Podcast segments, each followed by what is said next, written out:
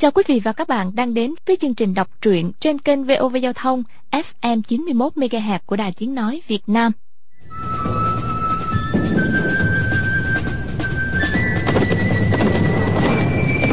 Liên Thành Quyết. Phần 13 Thủy sinh đặt con ưng xám đã nướng chín xuống liền bỏ đi ngay Địch dân đợi cô ta đi đã xa mới mở mắt ra. Bỗng nghe thấy cô ta a lên một tiếng kêu sợ hãi, Tiếp đó lại một tiếng ái chà Ngã xoài trên đất. Địch dân ngủ lên, chạy gấp đến bên cô. Thủy sinh mỉm cười, đứng lên nói, muội lừa huynh một chút. Huynh nói từ nay không cần nhìn muội. Như vậy không phải là nhìn muội sao? Câu nói kia coi như không được tính nữa. Địch dân bực bội trừng mắt nhìn cô một cái, nghĩ bụng nữ nhi trong thiên hạ đều tinh quái. Ngoài lăng cô nương của đinh đại ca ra, ai cũng biết lừa người ta hết. Từ nay về sau, từ nay về sau tôi sẽ không để cô đánh lừa nữa. Thủy sinh lại cười khanh khách nói, địch đại ca, huynh vội vàng đến cứu muội. Đa tạ huynh. Địch dân lườm cô ta một cái, quay mình sải bước. Hoa thiết cán sợ hồn ma tác quái, Không dám đến quấy nhiễu nữa, Đành bốc vỏ cây, bới rễ cỏ, Khổ sở qua ngày. Có lúc, lão dùng thủ pháp phóng ám khí Để ném đá Cũng bắt được một vài con tuyết nhạn. Địch dân mỗi ngày luyện thêm một vài chiêu, Quyết đao đào pháp, Nội lực ngoại công đều tiến bộ rất nhiều.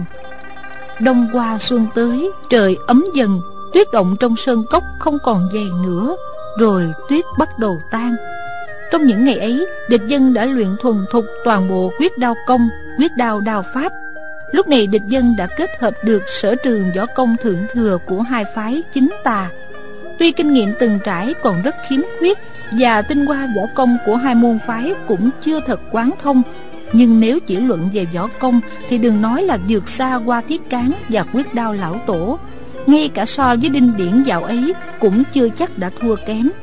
Đó đều là nhờ luyện thành thần chiếu công và liên thông hai mạch nhâm đốc thủy sinh nói chuyện địch dân sợ mắc lừa nên cứ làm như câm không đáp một lời trừ những bữa ăn địch dân cứ ở thật xa cô ta một mình luyện công ý nghĩ trong lòng địch dân chỉ có ba điều sau khi ra khỏi tuyết cốc việc thứ nhất là về quê cũ tương tây tìm sư phụ Việc thứ hai là đến Kinh Châu hợp tán cho Đinh Đại ca và Lăng cô nương.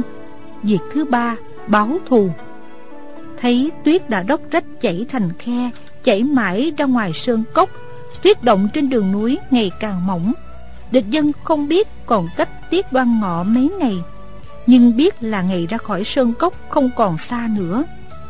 Một hôm sau buổi trưa, địch dân nhận từ tay thủy sinh con ưng xám đã nướng chín, đang định quay đi Thủy sinh bỗng nói Địch đại ca Mấy ngày nữa chúng ta đã có thể ra khỏi sơn cốc được rồi Địch dân ừ một tiếng Thủy sinh khẽ nói Đa tạ huynh trong những ngày này Đã giúp muội rất nhiều. Nếu không có huynh muội đã chết bởi tay lão ác nhân qua thiết cán rồi. Địch dân lắc đầu nói. Không có gì. Rồi quay người bước đi. Bỗng nghe phía sau có tiếng khóc thúc thích Bèn quay đầu lại thấy thủy sinh nằm phủ phục trên một tảng đá hai vai run rẩy. Địch dân trong lòng cảm thấy kỳ lạ. Có thể tìm đường ra khỏi sân cốc. Đáng ra phải vui mừng mới phải. Có gì đáng phải khóc tâm trạng của nữ nhi thật quái lạ. Mình mãi mãi không thể nào hiểu được. Kỳ thực, thủy sinh vì sao mà khóc, chính cô cũng không hiểu rõ. Chỉ cảm thấy thương tâm, không nén được mà khóc, vậy thôi.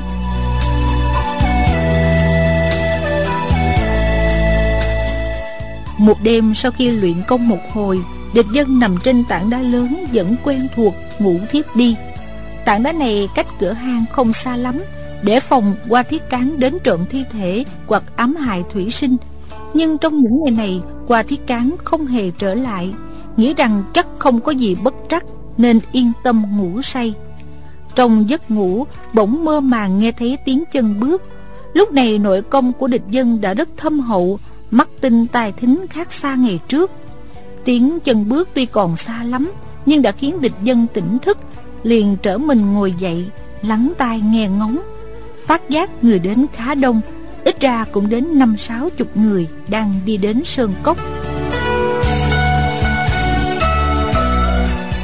Địch dân giật mình. Sao lại có người đến tuyết cốc nhỉ?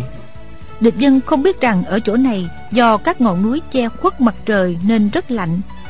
Bên ngoài tuyết đã tan sớm hơn trong sân cốc này cả tháng. Địch dân thầm nhủ. Những người này chắc chắn là quần hào Trung Nguyên đuổi đến nay quyết đao lão tổ đã chết. Bao nhiêu thù quán đều trút lên đầu mình. À, Biểu ca của Thủy cô nương nhất định cũng đến rồi. Anh ta đón cô ta đi. Thế thì tốt quá. Họ cho rằng mình là dâm tăng quyết đao môn Không thể nào biện bạch cho rõ được. Có lẽ mình được gặp họ lại hay hơn. Để họ đón Thủy cô nương đi Mình sẽ từ từ ra sao cũng không muộn. Địch dân đi vòng sang mé bên hang núi Nấp sau một tảng nham thạch lớn. Nghe tiếng bước chân mỗi lúc một gần Bỗng phía trước ánh sáng chói lòa một đám đông đi vào hẻm núi Tay họ đều giơ cao bó đuốc. Đám đông khoảng hơn 50 người Người nào cũng một tay cầm đuốc Một tay cầm binh khí. Người đi đầu tóc bạc phất phơ Tay không cầm đuốc Một tay đao, một tay kiếm Lại chính là Hoa Thiết Cán. Địch dân thấy lão và những người mới đến súng lại một chỗ Hơi lấy làm lạ Nhưng liền tỉnh ngộ. Những người này từ Hồ Bắc Tứ Xuyên đuổi đến. Hoa Thiết Cán là một trong những thủ lĩnh của họ. Đương nhiên mới gặp đã nhập bọn. Chẳng biết lão đã nói gì. Thấy một đoàn người tiến vào hang Địch dân bèn khom mình đi mấy trượng Nấp trong một đám cỏ rậm. Lúc này địch dân cách đám người kia còn khá xa Nhưng vì nội công trong mấy tháng qua đã vượt xa trước kia Nên đã có thể nghe rõ tiếng những người kia nói chuyện. Một giọng thô tộc cất lên. Thì ra Hoa Huynh đã giết chết ác tăng. Thật là đáng kính đáng mừng Hoa Huynh lập đại công này Từ nay tất nhiên là thủ lĩnh của quân hiệp Trung Nguyên. Mọi người đều tuân phục nghe lệnh. Một người khác nói. Đáng tiếc là ba vị Lục Đại Hiệp, Lưu Đại Hiệp và Thủy Đại Hiệp đã chết thảm Khiến mọi người xót thương. Lại một người nói. Lão Ác Tăng tuy chết Nhưng Tiểu Ác Tăng còn chưa bị tru diệt. Chúng ta cần phải tầm nã ngay Trảm thảo trừ căn khỏi sinh hậu quả. Hoa Đại Hiệp Ngài nói thế nào? Hoa Thiết Cán nói. Không sai Lời Trương Huynh rất đúng Tên tiểu ác tăng này Đầy mình võ công tà phái Không hề thua kém lão ác tăng Có khi còn hơn nữa. Lúc này không biết hắn nấp ở đâu rồi. Hắn thấy nhiều người đến Chắc là đã vội vàng chạy trốn. Các huynh đệ Chúng ta đừng ngại gian khổ Cần phải giết tên tiểu ác tăng đó Mới gọi là đại công cáo thành. Địch dân thầm kinh hãi. Lão hầu hoa kia ăn nói bậy bạ cực kỳ hiểm độc May mà mình không lỗ mãn xông ra. Nếu không họ sớm đến giết mình Mình làm sao chống cự nổi? Bỗng một âm thanh thiếu nữ gian ngôn, Huynh Huynh ấy không phải là tiểu ác tăng Mà là một vị chính nhân quân tử. Hoa Thiết Cán mới là một kẻ xấu xa bại hoại. Đó chính là tiếng nói của Thủy Sinh. Địch dân nghe mấy lời đó Trong lòng cảm thấy ấm áp. Lần đầu tiên nghe thấy chính miệng cổ nói ra Huynh ấy không phải là tiểu ác tăng Mà là một vị chính nhân quân tử. Trong những ngày gần đây Thủy sinh rõ ràng là không còn căm hận nữa. Nhưng có thể thẳng thắn nói trước mọi người rằng Địch dân là một chính nhân quân tử Thì điều ấy quả là ngoài tưởng tượng của địch dân. Địch dân bỗng trào nước mắt Lòng thầm nhắc. Cô ấy nói mình là chính nhân quân tử. Cô ấy nói mình là chính nhân quân tử. Thủy sinh nói hai câu này Mọi người trong hang đều đưa mắt nhìn nhau Không ai nói gì. Dưới ánh đuốc Địch dân ở xa nhìn Cũng thấy trên mặt những người kia Đều lộ vẻ khinh bỉ, miệt thị.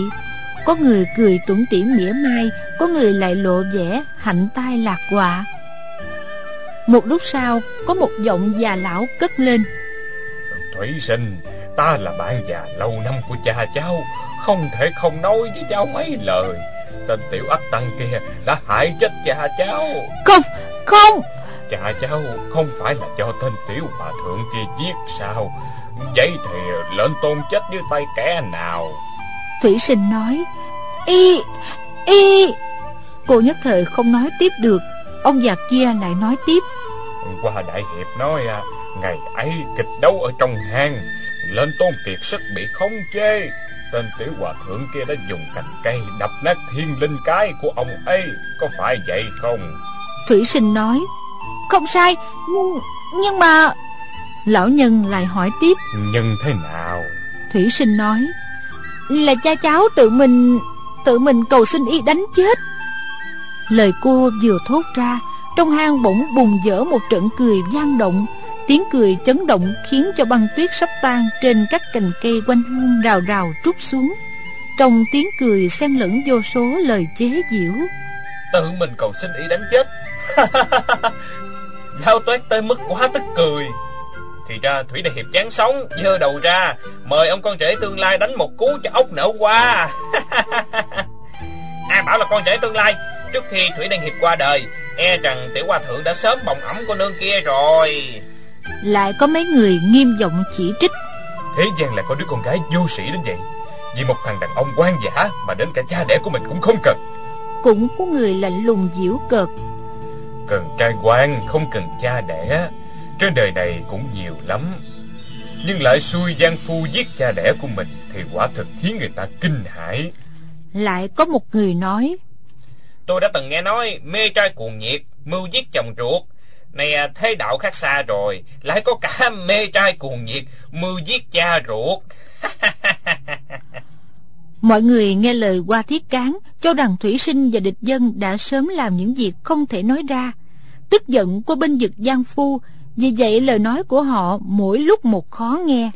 Đây là những kẻ thô lỗ trên chốn giang hồ, còn có lời bẩn thỉu nào mà chẳng dám nói ra. Thủy sinh đỏ bừng cả mặt, lớn tiếng. Các người nói, nói cái gì? Thật là không biết xấu hổ. Họ lại cười rần lên, có người nói. Té ra chúng tôi không biết xấu hổ, thật là đại hài hước. được, được, Thủy cô nương à, chúng tôi không biết xấu hổ. Cô và cả tiểu hòa thượng kia khanh khanh ngã ngã trong hang này, dứt bỏ mối đại thù của cha thì là biết liêm sĩ hả? Lại có tiếng chửi thô lỗ. Ta từ hồ Bắc vội vội vàng vàng đuổi tới đây Ngựa không dừng chó Chỉ vì muốn cứu con nha đầu nhà ngươi Con nha đầu này vô sĩ đến vậy Có một đao chém mày trước Có người bên cạnh khuyên can Đừng làm vậy, đừng làm vậy Triệu huynh không được lỗ mãn Thanh âm lão già kia lại nói, Các vị hãy bớt giận. Thủy cô nương còn quá trẻ, Chưa hiểu biết. Thủy đại hiệp bất hạnh qua đời. Cô ấy côi cúc không có người chăm sóc. Mọi người đừng làm khó cổ nữa. Từ đây về sau, Qua đại hiệp sẽ nuôi dưỡng cổ, Dạy dỗ tử tế. Sẽ trở lại nẻo chính. Mọi người hãy tích khẩu đức một chút đi. Những chuyện ở trong tuyết cốc này, Đừng để đồn đại trên chốn giang hồ. Thủy Đại Hiệp khi còn sống Đối xử nhân nghĩa với người. Nếu không, sao mọi người lại chẳng nề gian khổ, Đuổi đến tận đây để cứu con gái ông ấy? Chúng ta cần phải giữ thể diện cho Thủy Đại Hiệp, Không nhắc tới chuyện này nữa. Theo tôi à, chúng ta nên tìm bắt tên tiểu hòa thượng kia trị tội Mộ nó để tới anh linh của Thủy Đại Hiệp. Ông già vừa nói là một người đức cao vọng trọng, Rất được mọi người tôn kính. Ông ta vừa nói một hồi Trong đám người có nhiều tiếng phụ họa. Đúng vậy Lời của trương lão anh hùng rất có lý. Chúng ta tìm tên tiểu hòa thượng kia Băm thay dạng mảnh đi. Trong tiếng ầm ĩ quyên máu của mọi người Thủy sinh hòa lên một tiếng khóc gian. Bỗng nghe thấy xa xa có người kêu gọi. Biểu muội Biểu muội muội ở đâu? Thủy sinh nghe thấy tiếng kêu ấy Biết là biểu ca Uông Khiếu Phong đã đến. Mình bị quan uổng chịu sỉ nhục Bỗng nghe tiếng nói của người thân Mừng rỡ biết bao. Bèn nín khóc lao ra ngoài cửa hang. Có người nói Chàng sĩ tình Uông Khiếu Phong khi biết được sự thật e phát điên mất. Ông già họ trương lại nói Mọi người đừng ồn Nghe tôi nói một câu. Chỉ thiếu hiệp họ Uông này Dành cho Thủy cô nương một tấm chân tình. Tuyết còn chưa tan hết Anh ta đã xông vào cốc từ hai ngày trước. Chắc là lạc đường Dục tóc bất đạt lại đến chậm sau chúng ta Các vị à. Người này cũng thật không may. Mọi người hãy kính miệng một chút Tích âm đức đi. Những việc xấu xa của Thủy cô nương với tiểu hòa thượng kia Đừng nói với anh ta. Trong quần hào cũng có những người trung hậu thì nói. Đúng là nên như vậy. Thủy cô nương nhất thời sa ngã Cần để cho cô ấy một con đường mới. Huân hồ đây cũng là tình thế bắt buộc Không biết làm sao được Nếu không một khuê nữ danh môn đoan chính như vậy Đời nào lại theo tên hòa thượng tà phái kia Lại có người nói Uông Khiếu Phong là một công tử đẹp trai như vậy Mà khi không lại phải đội mũ xanh Bị cấm sừng thì đáng tiếc cho anh ta quá Như vậy gọi là có chơi có chịu. Tiền huynh à, huynh đi lâu như vậy tẩu tẩu ở nhà đơn chiếc quạnh hiu. Biết đâu à, đầu huynh cũng đội mũ xanh rồi. Vợ của ngươi mất cô đơn quạnh quẻ đó. Đúng vậy, không sai. Vợ tôi cô đơn quạnh quẻ, còn tôn phu nhân của đằng ấy có người bầu bạn. Phong lưu khoái hoạt, chẳng hề quạnh quẻ cô đơ. Câu nói chưa xong, bình một tiếng, dài đã bị một đấm. Mọi người cười rộ. Nghe tiếng Uông Khiếu Phong gọi lớn. Biểu muội Biểu muội Tiếng gọi dần xa, chắc là không biết mọi người đang ở đây. Thủy sinh lao ra ngoài cửa hang, gọi. Biểu ca, biểu ca, muội ở đây, muội ở đây nè. Biểu muội Biểu muội muội ở đâu? muội ở đây. Từ góc đông bắc, một bóng người phóng tới, vừa chạy vừa gọi lớn. Biểu muội Bỗng trượt chân một cái, ngã quay xuống đất. Thủy sinh a lên một tiếng, hết sức quan tâm đỡ chàng ta dậy. Thì ra Uông Khiếu Phong nghe giọng thủy sinh, vui mừng quá, không để ý đến rãnh nước trong hang. Một chân đạp phải chỗ hõm, ngã một keo, liền nhảy ra, lao tới. Thủy sinh cũng lao về phía chàng ta. Hai người lao đến, cùng reo lên vui mừng, ôm lấy nhau. Địch dân thấy cảnh hai người gặp nhau vui mừng nồng nhiệt, không hiểu sao trong lòng lại hơi chua xót. Địch dân không thể quên mối tình với sư muội thích phương. Tuy ở cùng thủy sinh trong tuyết cốc nửa năm, nhưng trong lòng không hề có một chút tình nam nữ. Có điều ở với nhau lâu ngày, này chia tay không khỏi có chút ngậm ngùi, nghĩ bụng. Cô ấy đi theo biểu ca Vậy là tốt quá rồi. Chỉ mong từ nay về sau không gặp tai nạn nữa. Lấy biểu ca suốt đời bình an hạnh phúc. Bỗng nghe Uông Khiếu Phong khóc gian Chắc là Thủy Sinh nói với chàng ta Tin Thủy Đại đã qua đời. Một lúc sau Thấy Uông Khiếu Phong cầm tay Thủy Sinh Sánh vai bước đi. Uông Khiếu Phong nghẹn ngào nói Cậu không may gặp nạn Huynh, Huynh Từ nhỏ được cậu nuôi dưỡng lớn lên. Cậu có Huynh như con ruột. Thủy Sinh nghe nhắc đến phụ thân Không cầm được nước mắt Uông Khiếu Phong nói nhỏ. Biểu muội Từ đây về sau Huynh muội ta không xa nhau nữa. Muội đừng buồn Huynh suốt đời đối tốt với muội.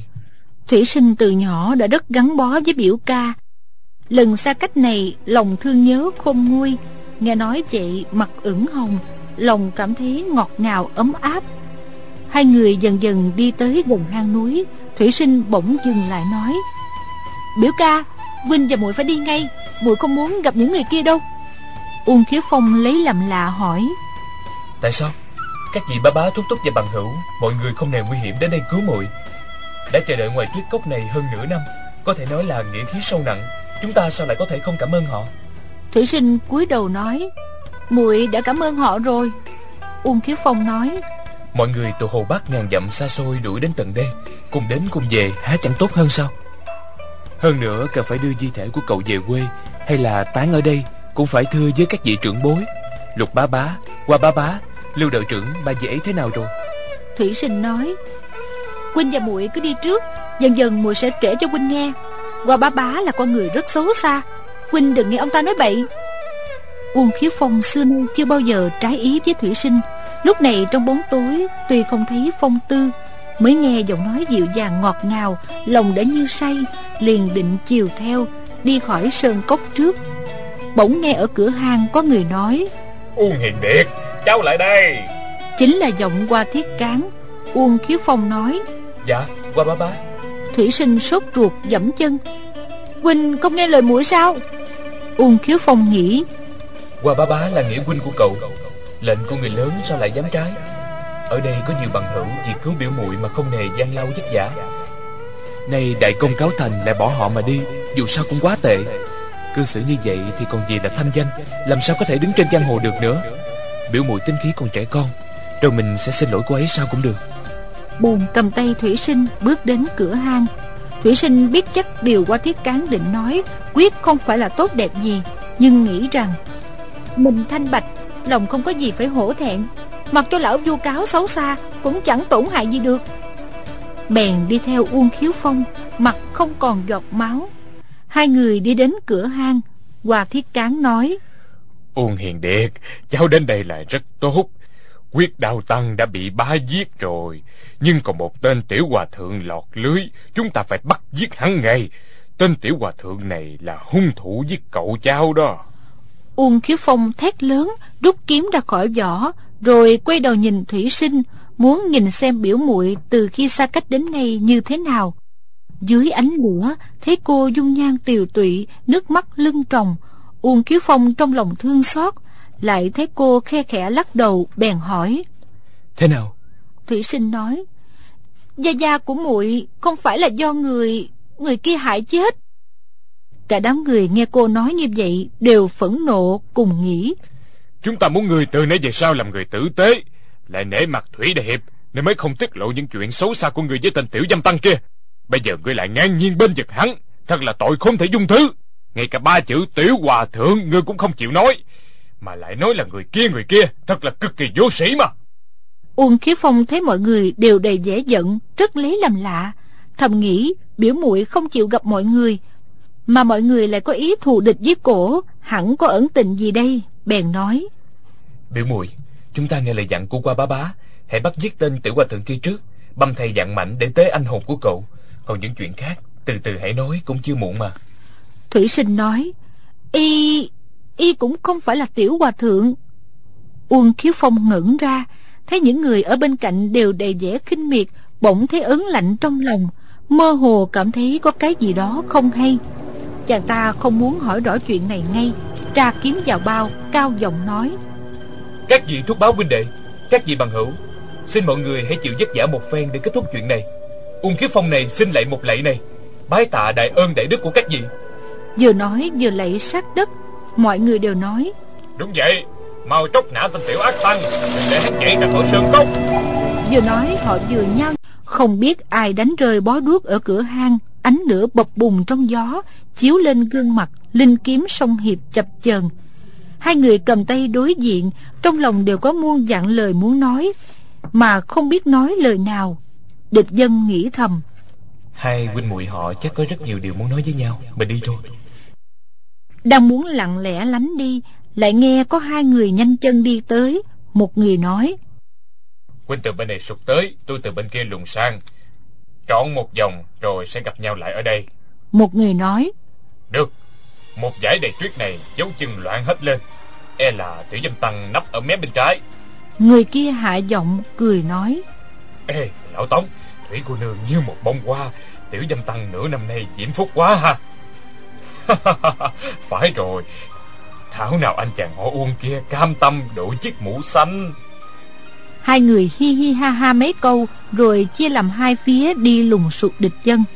Địch dân ở bên cạnh nghe thấy Rất buồn cho huynh muội thủy sinh Thầm nghĩ. Lão qua thiết cán thật là tệ hại Đơm đặt những điều vô sĩ Làm tổn thương thanh danh của thủy cô nương. Như vậy thì hay ho gì cho lão? Địch dân không biết qua thiết cán sợ thủy sinh dạch trần những hành vi gian ác đê tiện của lão nên phải ra tay trước làm bại hoại thanh danh của cô để mọi người không tin lời cô nữa địch dân ngẩng đầu nhìn vào trong hang, thấy thủy sinh lùi lại hai bước, sắc mặt nhợt nhạt, toàn thân run rẩy, nói với uông khiếu phong. Biểu ca, quên đừng tin những lời bậy bạ đó. Uông khiếu phong không đáp, những thớ thịt trên mặt giật giật.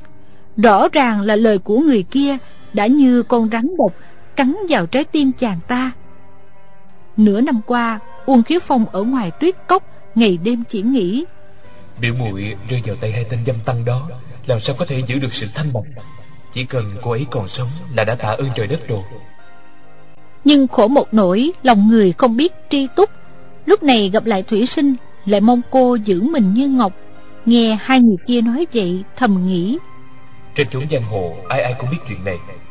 Ung kiếu phong đường đường một đấng trượng phu há có thể chịu nổi sự sỉ nhục này? Nhưng thấy vẻ khổ sở của thủy sinh như vậy lòng lại mềm đi thở dài lắc đầu nói. Biểu muội chúng ta đi đi. Thủy sinh hỏi huynh tin lời mấy người kia không? Uông Khiếu Phong cúi đầu buồn bã Lúc lâu sau mới nói Lời đàm tiếu của người ngoài để ý làm gì? Thủy sinh cắn môi nói Vậy thì huynh tin hả? Uông Khiếu Phong lại cúi đầu ngậm ngùi nói Ê, Được rồi Huynh không tin là xong Trong lòng huynh đã sớm tin những lời ngậm máu phun người kia rồi. Lặng đi một lúc lại nghẹn ngào nói Từ nay về sau Huynh đừng gặp muội nữa. Coi như muội đã chết trong tuyết cốc này rồi. Uông Khiếu Phong nói Cũng chả cần phải vậy. Thủy sinh trong lòng đau đớn Nước mắt trào ra thầm nghĩ Người khác hiểu lầm mình Nghi quan mình Du miệt mình sao cũng được. Nhưng ngay cả biểu ca cũng coi mình đê tiện như vậy Chịu sao thấu Cô chỉ muốn bỏ đi ngay, Rời xa bao nhiêu kẻ kia, Trốn đến một nơi không ai biết cô, Mãi mãi không gặp họ nữa. Cô dục lao ra ngoài, Khi gần đến cửa hang, Không kìm được, lại ngoái đầu nhìn vào góc hang một cái. Nửa năm qua, Cô ngày đêm trốn nấp ở góc hang này. Tính cô thích sạch sẽ, Lại khéo tay, Đã dùng vỏ cây lông vũ, Bệnh thành mấy tấm chăn, Nệm, áo lông vũ. Nay sắp ra đi, không khỏi ngậm ngùi, Lưu luyến những thứ đã gắn bó với mình Suốt nửa năm qua. Chợt nhìn thấy tấm áo lông vũ Mình đã may cho địch dân. Ngày ấy địch dân tức giận không cần Đá trả cho cô. Đêm đêm cô thường dùng làm chăn đắp để chống rét. Lúc này trong lòng chợt sao động. Những người kia cứ một năm miệng mười nói Huynh ấy là dâm tăng, Muốn hại huynh ấy. Nếu họ bắt được, Quả bất địch chúng. Vậy thì biết làm sao? Bèn dừng chân Đăm đăm nhìn tấm vũ y bàng hoàng bối rối. Uông khiếu phong thấy tấm áo lông vũ Trên tấm chân của thủy sinh Áo rộng dài dài Kiểu dáng rõ ràng là áo đàn ông Trong bụng nghi ngờ hỏi. Đây đây là cái gì? Thủy sinh nói Là của muội làm đó. Uông Khí Phong có vẻ thắc mắc. Là của muội à? Thủy sinh buộc miệng định trả lời Không phải của muội Nhưng lại cảm thấy không ổn Ngập ngừng không đáp. Uông Khiếu Phong lại hỏi Là áo của đàn ông sao? Giọng nói khẳng đặc Thủy sinh gật gật đầu. Uông Khiếu Phong lại hỏi Là muội may cho hắn hả? Thủy sinh lại gật gật đầu. Uông Khiếu Phong cầm tấm vũ y lên Xem tỉ mỉ một lúc Giọng lạnh lùng. Mày khéo lắm. Biểu ca đừng đoán lung tung. Anh ta và muội Nhưng thấy ánh mắt đầy phẫn nộ căm hờn của Uông Khiếu Phong Cô lại ngập ngừng không nói được nữa. Uông Khiếu Phong ném tấm áo lông vũ lên tấm chăn đắp Nói Áo của hắn là ở trên chăn của muội. Thủy sinh lạnh buốt trong lòng Thầm nghĩ Huynh đã nghi ngờ muội Nghi quan cho muội Thì cứ đổ quan cho muội hoài hoài đi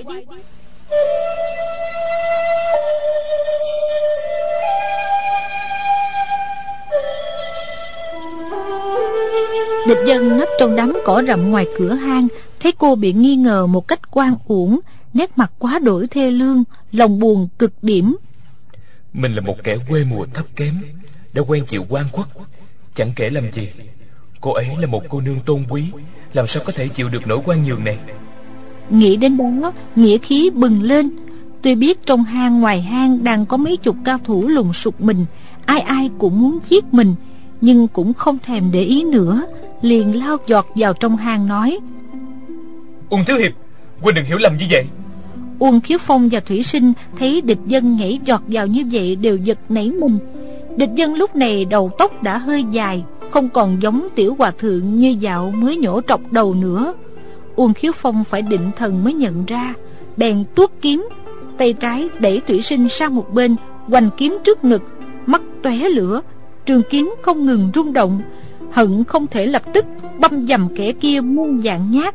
Địch dân nói Tôi không đánh nhau với huynh. Tôi chỉ nói với huynh biết rằng Thủy cô nương băng thanh ngọc khiết Trong sạch như băng như ngọc. Huynh lấy cô ấy làm vợ Thật là phúc lớn trời ban. Đừng nghĩ lung tung tin lời đơm đặt của bọn người xấu. Thủy sinh hoàn toàn không ngờ Địch dân lại xuất hiện đúng vào lúc này. Huynh ấy đã không sợ nguy hiểm bước ra Chỉ để chứng minh cho sự thanh bạch của cô Cô vừa cảm kích vừa lo lắng Rồi nói Huynh, Huynh chạy mau đi Rất nhiều người muốn giết Huynh Ở đây thật quá nguy hiểm. Địch dân nói Tôi biết chứ Nhưng tôi không thể không nói cho Uông Thiếu Hiệp rõ điều này Để cho cô khỏi bị nghi ngờ quan uổng. Uông Thiếu Hiệp Thủy cô nương là một cô nương tốt. Huynh Huynh muôn dặn lần không được hiểu lầm cổ. Địch dân vốn dụng đường ăn nói Một việc bình thường cũng khó nói cho rõ Huống hồ lại là câu chuyện tế nhị đến như vậy cứ nói ấp a ấp úng bảy tám câu Chỉ càng khiến cho Uông Cú Phong thêm nghi ngờ Thủy sinh vội nói Huynh, Huynh chạy mau đi Đa tạ hậu ý của Huynh Kiếp sau muội xin báo đáp Huynh chạy mau đi Họ nhiều người lắm Mọi người đều muốn giết Huynh Uông Khiếu Phong thấy Thủy Sinh từ vẻ mặt đến giọng nói đều quan tâm tha thiết đến địch dân như vậy, lòng ghen tức sôi lên, quát lớn. Ta liều mạng với ngươi! Soạt một kiếm đâm mạnh vào ngực địch dân. Nhát kiếm này thế đi rất ghê gớm, nhưng địch dân bây giờ đã tuyệt luân, kết hợp được sở trường tuyệt đỉnh, võ học của cả hai phái chính tà là thần chiếu công và quyết đao. Thấy kiếm của uông khiếu phong đến, chỉ hơi nghiêng mình một chút, đã tránh được, nói với uông khiếu phong. Tôi không đánh nhau với huynh tôi chỉ muốn nói với huynh rằng, hãy thành thân với thủy cô nương, đừng có một chút nghi ngờ nào đối với cổ. Cô ấy cô ấy là một cô nương tốt. Trong khi địch dân nói Uông Khiếu Phong đã tả hai nhát hữu ba nhát Liên tiếp đâm mạnh năm nhát kiếm vào người địch dân. Địch dân chỉ hơi mình né tránh Coi như không có những nhát kiếm hiểm ác đó Trong lòng lấy làm lạ. Người này trước kia võ công rất giỏi Sau nửa năm không gặp Kiếm pháp của anh ta lại trở nên dụng về như vậy. Uông Khiếu Phong đâm mạnh chém gấp. Mỗi nhát kiếm đều bị địch dân coi như không có Càng giận phát điên lên Kiếm chiêu càng nhanh. Địch dân nói Uông Thiếu Hiệp Huynh hãy nhận lời với tôi Không nghi ngờ sự thanh bạch của Thủy cô nương nữa. Tôi sẽ đi ngay. Bằng hữu của Huynh đều muốn giết tôi Tôi không thể chần chừ được nữa. Uông Khiếu Phong xuất kiếm càng nhanh Địch dân chỉ nhờ vào nội lực tinh thâm khinh công thì lại xoàn Tuy nội công là gốc khinh công là ngọn Nhưng về khinh công Chẳng được ai chỉ dẫn. Nên khi đối phương xuất kiếm nhanh Thì cũng cảm thấy khó lòng ứng phó Bèn đưa tay búng một cái, Úp một tiếng, Ngón tay giữa đã búng vào lưỡi kiếm. Uông Khiếu Phong cảm thấy hổ khẩu đau nhói lên, Trường kiếm tuột khỏi tay, Rơi xuống đất, vội cúi mình lượm. Địch dân đưa bàn tay đẩy vào vai chàng ta một cái. Chưởng này không có mấy sức lực. Không ngờ Uông Khiếu Phong chịu không nổi, Ngã bổ chững ra phía sau. Binh một tiếng, Lưng vọng vào vách đá. Thủy sinh thấy chàng ta ngã rất thảm hại Vội chạy đến đỡ. Địch dân ngẩn ra Hoàn toàn không ngờ Uông Khiếu Phong lại bị đẩy ngã. Chẳng qua địch dân chỉ muốn ngăn anh ta lượm kiếm đánh nữa mà thôi. Đâu có ngờ Uông Khiếu Phong bị ngã nặng như vậy. Địch dân nhảy tới hai bước Cũng muốn đưa tay ra đỡ Nói Xin lỗi Tôi thật sự Tôi không cố ý mà. Thủy sinh kéo tay phải Uông Khiếu Phong nói Biểu ca có sao không? Uông Khiếu Phong vừa ghen vừa tức Không thể kiềm chế được Cho rằng Thủy sinh bên địch dân. Hai người sau khi liên thủ đánh mình Lại còn chế giễu. Anh ta liền giơ tay trái lên Bóp một tiếng Dán cho Thủy sinh một cái tác rất mạnh Quát. Biến đi! Thủy sinh giật nảy mình Biểu ca lại ra tay đánh mình. Đó là việc không sao tưởng tượng nổi. Bèn đưa tay vuốt mặt ngẩn người ra Uông khiếu phong lại giang tay Tát vào má bên trái cô. Thủy sinh kinh hãi cụp lên vai địch dân. Cảm thấy lúc này chỉ địch dân mới có thể bảo vệ mình. Địch dân nghiêng mình Ngăn phía trước Uông khiếu phong Giận dữ nói. Huynh Sao Huynh lại đánh người? Nghe thấy tiếng bước chân rầm rập ngoài cửa hang Có mấy người kêu lên. Trong hang có tiếng cãi cọ Mau vào xem coi Có phải tiểu cho tăng trốn ở trong đó không? Thủy sinh lùi lại hai bước Nói với địch dân Huynh chạy nhanh đi. Muội muội đa tạ hảo ý của huynh. Địch dân nhìn uông khiếu phong lại nhìn thủy sinh nói. Tôi đi đi. Rồi quay người đi ra cửa hang. Uông khiếu phong kêu to. Tiểu châm tăng ở đây. Mau chặn cửa hang lại. Đừng để hắn đào tổ thủy sinh vội nói. Biểu ca huynh như vậy chẳng phải là hại người sao? Uông khiếu phong vẫn kêu to. Mau chặn cửa hang lại. Mau chặn cửa hang lại. Ngoài hang bảy tám hán tử nghe tiếng kêu của uông khiếu phong bèn chặn ngay cửa hang. Địch dân bước nhanh ra một người quát lên. Trốn đi đâu? Rồi rung đao chém xuống đầu địch dân. Địch dân giơ tay đẩy vào ngực người kia ngã quay ra đụng phải ba người bên cạnh. Thế là cả bốn người ngã lỏng chỏng. Trong tiếng kêu gào mắng chửi của mọi người địch dân chạy nhanh ra khỏi hang. Quần hào nghe tiếng từ bốn phương tám hướng đuổi đến Địch dân đã đi xa rồi. Có hơn 10 người co chân đuổi theo. Địch dân trong lòng sợ hãi, Nấp trong một đám cỏ rậm. Trong đêm tối, không ai tìm được. Quần hào cho rằng địch dân đã chạy ra khỏi sơn cốc, Kêu gào réo gọi, Rầm rập đuổi ra khỏi sơn cốc. Một lúc lâu sau, Địch dân thấy Uông Khiếu Phong và Thủy Sinh cũng đi. Uông Khiếu Phong đi trước, Thủy Sinh đi theo sau. Hai người cách nhau hơn một trượng. Họ càng đi càng xa, Rồi khuất bóng sau dốc núi. Khoảnh khắc trước còn là tuyết cốc quyên náo ầm ỉ giờ đây lặng lẽ im lìm. Quần hào trung nguyên đi rồi, hòa thiết cán đi rồi, thủy sinh đi rồi, chỉ còn trơ trọi một mình địch dân. Chàng ngẩng đầu lên, đến những con ưng xám thường ngày vẫn bay lượn trên trời, giờ cũng không thấy đâu. Thật là quạnh vắng, thật là cô đơn chỉ có tuyết tan, lặng lẽ chảy ra ngoài sơn cốc. Địch dân ở lại trong sơn cốc nửa tháng nữa, luyện đao pháp và nội công quyết đao kinh đến mức hết sức thuần thục, không thể nào quên được nữa. Rồi đem quyết đao kinh đốt thành tro, đắp trên phần mộ quyết đao lão tổ. Trong nửa tháng ấy, địch dân vẫn ngủ trên tảng đá lớn ngoài cửa hang. Thủy sinh tuy đã đi rồi, nhưng chàng vẫn không dám vào ngủ trong hang càng không dám dùng những chăn nệm mà cô để lại. Địch dân nghĩ mình phải đi. Tấm áo lông vũ này bất tất phải đem theo. Đợi làm xong những việc cần làm rồi sẽ trở lại sống ở tuyết cốc này. Người ở ngoài kia khôn ngoan quá. Mình không rõ trong lòng họ nghĩ gì. Nơi này không ai đến hết. Sống ở đây có lẽ cũng tốt. Thế là địch dân ra khỏi tuyết cốc đi về phía đông việc trước hết là trở về nhà cũ ở ma khê phố thuộc tương tây, xem xem sư phụ như thế nào. Mình từ nhỏ được sư phụ nuôi lớn, sư phụ là người thân duy nhất trên đời. Từ tạng biên về tương tây phải đi qua tứ xuyên. Địch dân nghĩ nếu gặp quần hào trung nguyên thì khó tránh khỏi xung đột.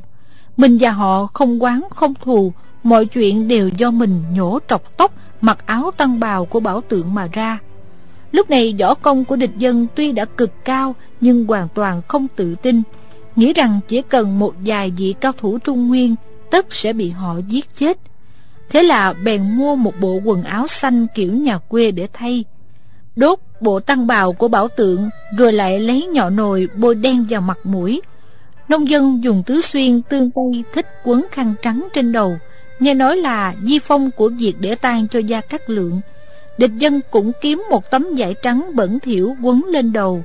Dọc đường đi về phía đông, tình cờ gặp nhân vật giang hồ, nhưng không ai nhận ra cả. Địch dân ngại nhất là gặp thủy sinh và uông khiếu phong hay qua thiết cán. May mà không hề gặp. Đi hơn 30 ngày mới đến nhà cũ ở ma khê phố. Lúc này trời đã ấm mạ đã cao được gần bốn tấc. Càng gần, cố cư càng hồi hộp mặt nóng bừng, tim đập rộn lên.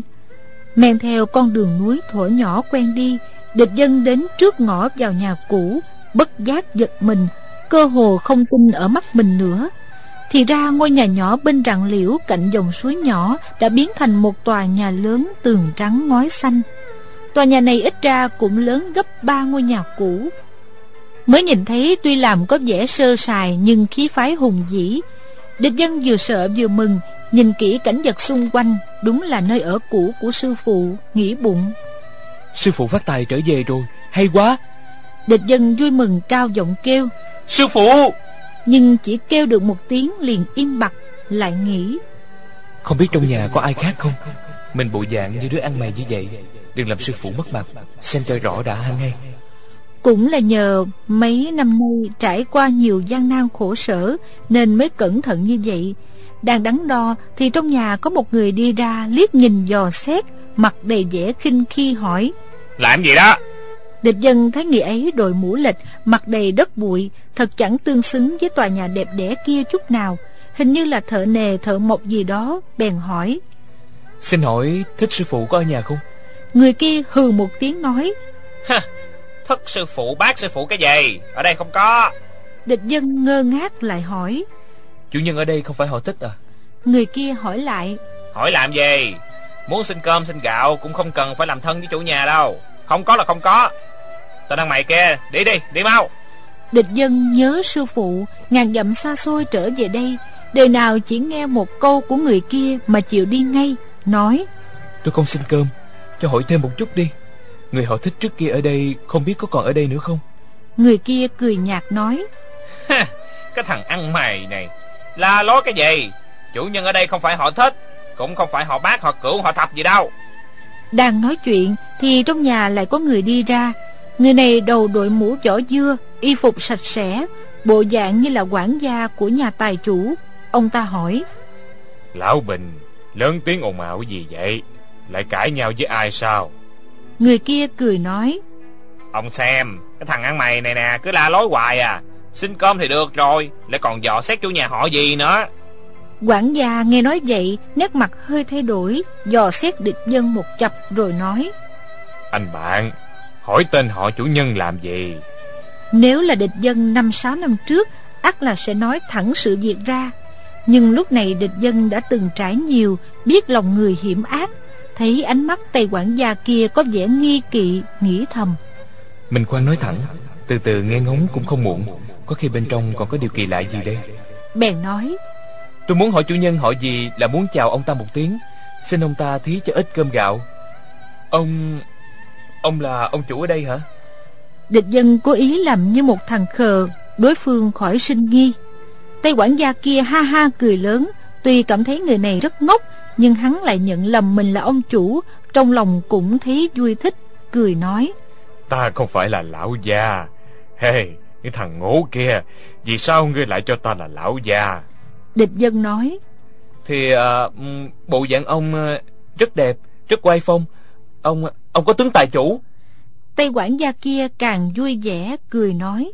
Cái thằng ngốc Lão cao ta đang phát tài Nhất định là có cái cho ngươi.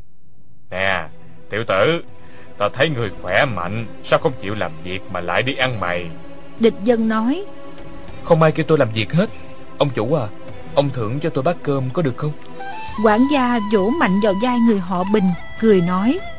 Nghe đó Y cứ luôn mồm gọi ta là ông chủ. Không thưởng cơm cho Y không được. Lão Bình à Kêu Y cũng đi gánh đất cho Y một phần tiền công đi. Người họ Bình nói.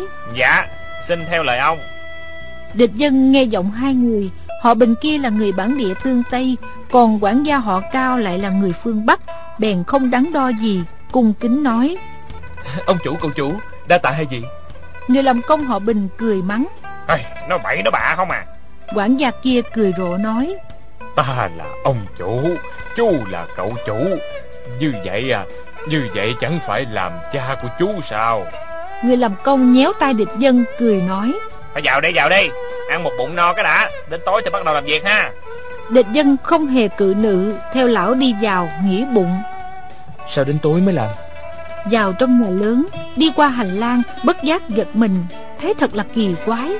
Giữa lòng nhà đào một cái hố sâu rất lớn.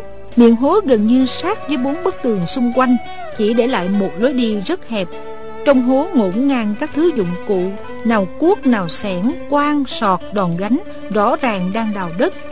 Nhìn dáng vẻ hùng vĩ đường đường bên ngoài tòa nhà lớn này Ai mà ngờ được bên trong lại đào một cái hố to như vậy. Người làm công kia nói Việc ở đây không được bếp xếp nói ra ngoài biết chưa? Địch dân nói Dạ dạ tôi biết rồi. Ở đây phong thủy tốt Chủ nhà muốn đặt mộ Không thể để người ngoài biết được. Người làm công cười hì hì nói Không sai. Thằng ngố này cũng thông minh đó chứ. Theo tao nhận cơm đi.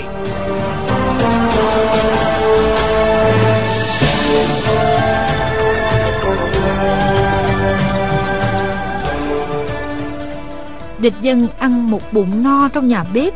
Người làm công nói đứng đợi ở hành lang Không được đi lung tung. Địch dân dân dạ Trong lòng càng ngờ vực. Thấy trong nhà bày biện rất quê mùa đơn giản trong nhà bếp cũng không đắp lò tử tế, Chỉ bắt một ông táo Đặt một cái chảo bên trên. Bàn ghế cũng là vật dụng tầm thường của nhà nghèo, Thật không tương xứng với tòa nhà đồ sộ.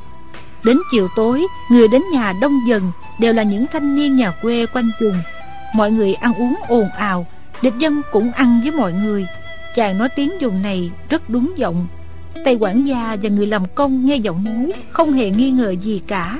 Đều cho rằng chàng là một thanh niên vô công đổi nghề ở vùng này. Mọi người ăn uống xong Người ở họ Bình dẫn cả bọn vào đại sảnh nói Các anh em cố mà đào đất đi Mong là tối nay gặp may. Nếu đào được vật hữu dụng thì sẽ trọng thưởng. Mọi người dâng lời Tiếng cuốc xẻng rào rào rậm rịch vang lên. Một người nhà quê đứng tuổi nói nhỏ Đào hai tháng rồi Cái gì cũng không có hết à Cho dù có bảo bối đi chăng nữa Cũng phải xem có phúc khí trên tay không chứ. Địch dân nghĩ Họ muốn đào tìm bảo bối hả? Ở đây làm sao mà có bảo bối được? Chàng đợi người kia quay lưng lại Chậm chậm đi đến bên người đứng tuổi nọ Hạ giọng hỏi. Đại thúc à Họ muốn đào tìm bảo bối gì vậy? Người ấy cũng hạ giọng nói. Bảo bối này nghe nói quý lắm Chủ nhân ở đây rất quách à Ông ta không phải là người dùng này. Từ xa nhìn thấy à, ở đây có bảo quang sông lên. Biết ở dưới đất có bảo bối. Vậy là đến mua miếng đất này. Sợ lộ phong thanh. Nên à, làm một tòa nhà lớn trước. Kêu chúng tôi à, ban ngày ngủ. Tới đêm mới đào tìm bảo bối. Địch dân gật đầu nói À thì ra là vậy. Đại thúc có biết bảo bối gì không? Người kia nói Người làm công ở trong nhà này nói đó là một chiếc tụ bảo bồn Đặt một đồng tiền vào trong bồn Qua một đêm Hôm sau biến thành một chậu tiền Đặt một lạng vàng vào trong bồn. Sáng hôm sau cũng biến thành một chậu vàng. Cậu thấy có phải là bảo bối không? Địch dân gật đầu lia lịa nói Ừ đúng là bảo bối Đúng là bảo bối. Người kia lại nói Người làm công đặc biệt dặn là cuốc phải nhẹ tay Làm dở tụ bảo bồn thì chẳng phải chuyện chơi đâu. À, Anh ta còn nói là đào được tụ bảo bồn Rồi có thể cho chúng ta mỗi người mượn một đêm. Muốn đặt cái gì vào cũng được hết á. Cái chàng ngố nè Cậu thử tính xem nên đặt cái gì vào. Địch dân suy nghĩ một chút rồi nói Tôi hay đói bụng Đặt một hạt gạo vào Ngày mai đầy một bồn gạo. Chẳng phải là hay sao? À, Hay lắm Hay lắm. Người ở nghe tiếng cười Bước tới la Cái chuyện hoài vậy? Đà mau Đà mau đây. Địch dân nghĩ bụng. Trên đời há lại có tụ bảo bồn sao? Ông chủ này quyết không phải là đồ ngốc Nhất định là có mưu kế gì đây? Chỉ bị ra chuyện tụ bảo bồn để lừa người ta. Lại hỏi nhỏ. Ông chủ này hỏi gì? Đại thúc thấy ông ta có phải là người bản địa không? Người kia nói Cậu xem Chẳng phải ông chủ đến rồi là gì? Địch dân nhìn theo ánh mắt của anh ta Thấy một người từ hậu đường đi ra Thân hình gầy gò Ánh mắt sáng rực Phục sức cực kỳ sang trọng qua Mỹ Khoảng 50 tuổi. Địch dân chỉ nhìn ông ta một cái Tiên đã đập thình thịch Rồi quay đầu lại Không dám nhìn thẳng vào ông ta nữa. Trong lòng cứ thắc mắc Mình đã gặp người này rồi. Mình đã gặp người này rồi. Ông ta là ai vậy? Cảm thấy tướng mạo người này rất quen thuộc Nhất thời không nhớ ra đã gặp ông ta ở đâu Nghe người kia nói. Tối nay mọi người đào ở phía tây này sâu thêm ba thước nữa. Bất kỳ mảnh giấy dụng, que gỗ, miếng ngói nào cũng không được bỏ sót. Cứ đưa lại cho ta. Địch dân nghe giọng nói của ông ta Lặng người đi chợt tỉnh ngộ. Phải rồi Thì ra là ông ấy. Bèn cúi đầu xuống Liếc nhìn ông ta một cái nghĩ bụng. Không sai Chính là ông ta. Chủ nhân của tòa nhà lớn này Chính là lão ăn mày đã dạy chàng ba chiêu kiếm pháp Ở trong nhà họ dạng tại Kinh Châu. Dạo đó ông ta áo quần rách rưới, Tóc rối đầu bù, Toàn thân bẩn thỉu. Hôm nay lại là một đại tài chủ y phục sang trọng, dáng vẻ hoàn toàn thay đổi. Vì vậy mà mãi đến khi nghe giọng nói mới nhận ra. Địch dân những muốn nhảy lên khỏi hố để gặp, Nhưng bao khổ nạn những năm qua phải chịu đựng Đã dạy cho chàng rằng Mọi sự đều phải thận trọng. Không được nôn nóng lỗ mãn Chàng trầm tư. Lão ăn mày ba bá này đối với mình rất tốt. Năm ấy mình đấu với đại đạo Lữ Thông Đã thua đến nơi. May nhờ bác ấy ra tay giúp. Sau đó bác ấy lại dạy mình ba chiêu kiếm pháp tinh diệu. Mình mới thắng đám đệ tử dạng môn. Nay nghĩ lại Ba chiêu kiếm ấy tuy tầm thường Cũng chả có gì xuất sắc Nhưng lúc ấy lại giúp mình khỏi chịu nhục. Lại nghĩ Hôm nay gặp lại Nên đa tạ bác ấy mới phải Nhưng đây là nhà cũ của sư phụ. Bác ấy lại đào bới cái gì ở đây? Vì sao bác ấy lại phải xây một tòa nhà lớn Để che đậy tai mắt người ta? Trước kia bác ấy là một lão ăn mày Sau này lại phát tài đến như vậy. Trong lòng cứ thầm thắc mắc. Thôi thì để quan sát cho rõ ràng đã. Chuyện gì nói sao? Bác ấy tuy là ân nhân của mình Nhưng muốn bái tạ cũng bất tất phải dội vàng Sao bác ấy không sợ sư phụ mình trở về? Lẽ nào Lẽ nào Sư phụ đã chết rồi? Chàng từ nhỏ được sư phụ dưỡng dục lớn lên, Xưa nay vẫn coi sư phụ như cha. Nghĩ đến việc e rằng sư phụ đã qua đời, Bất giác khóe mắt đỏ lên. Bỗng ở góc đông nam có một tiếng cách nho nhỏ, Lưỡi cuốc của một người nhà quê đụng phải một vật gì. Ông chủ nhảy ngay xuống hố, Cúi mình nhặt lên một vật gì đó. Mọi người ở trong hố đều ngừng tay đào bới, Nhìn ông ta. Chỉ thấy tay ông ta cầm một cái đinh phúc đã rỉ Lật qua lật lại xem một lúc Mới dứt sang một bên nói. Tiếp tục đi Đào mau lên Đào mau lên. Địch dân và đám dân quê vất giả suốt đêm Ông chủ kia luôn chú ý theo dõi quan sát. Mãi đến sáng mới nghỉ Đa số dân quê đều tản về nhà. Có bảy tám người ở xa thì nằm ngủ ở hành lang phía đông tòa nhà. Địch dân cũng đến đó nằm ngủ.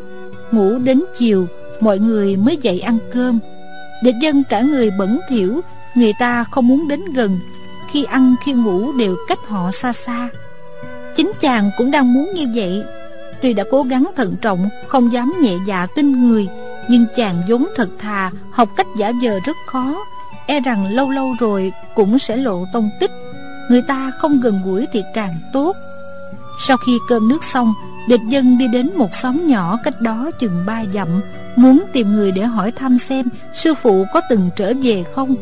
Xa xa thấy mấy người bạn vẫn thường chơi đùa hồi nhỏ, Lúc này đều đã thành người lớn, Cao to lực lưỡng, Làm việc đồng án vất vả.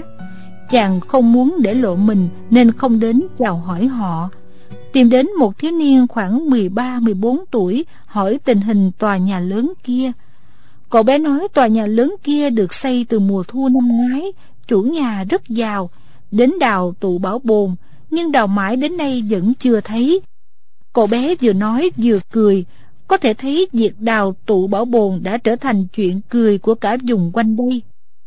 Còn ngôi nhà nhỏ trước đây hả? Hay, lâu rồi không có người ở nữa Không thấy ai trở lại. Khi xây tòa nhà lớn Tất nhiên là phải phá ngôi nhà nhỏ kia đi. Địch dân từ biệt cậu bé Trong lòng buồn bã và đầy ngờ vực không hiểu lão ăn mày làm cái việc quỷ quái kia với dụng ý gì. Chàng thả bộ trên cánh đồng, Đi qua mấy mảnh đất trồng rau, Chỉ thấy một màu xanh trồng đầy rau muống. Không tâm thái, Không tâm thái. Bỗng dưng trong lòng chàng vang lên những thanh âm trong trẻo và tinh nghịch. Không tâm thái là thứ rau tầm thường nhất ở vùng tương Tây, Nó dễ trồng dễ mọc. Bên trong cọng rau trống rỗng Sư muội thích phương đặt cho chàng trắc hiệu này, Chế giễu chàng thẳng ruột ngựa, Không có một chút tâm sự nào. Từ dạo xa tương Tây cho đến tận hôm nay, Chàng mới lại nhìn thấy rau muống.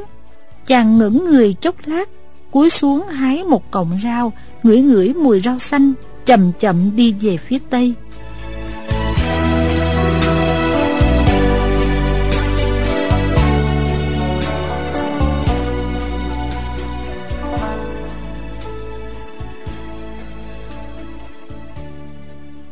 Các bạn thân mến, các bạn vừa theo dõi phần 13 bộ truyện Liên Thành Quyết của nhà văn Kim Dung. Mời quý vị và các bạn nghe phần tiếp theo của bộ truyện này được phát sóng vào chương trình đọc truyện ngày mai. Mọi góp ý cho chương trình, quý vị hãy gửi vào hộp thư điện tử đọc truyện vovavonggmail.com. Chương trình này do Nhã Linh biên tập với giọng đọc của Phương Minh và Trường Tân, kỹ thuật Ngọc Quyên, Văn Nghiên. Đến đây chúng tôi xin nói lời chào tạm biệt và hẹn gặp lại.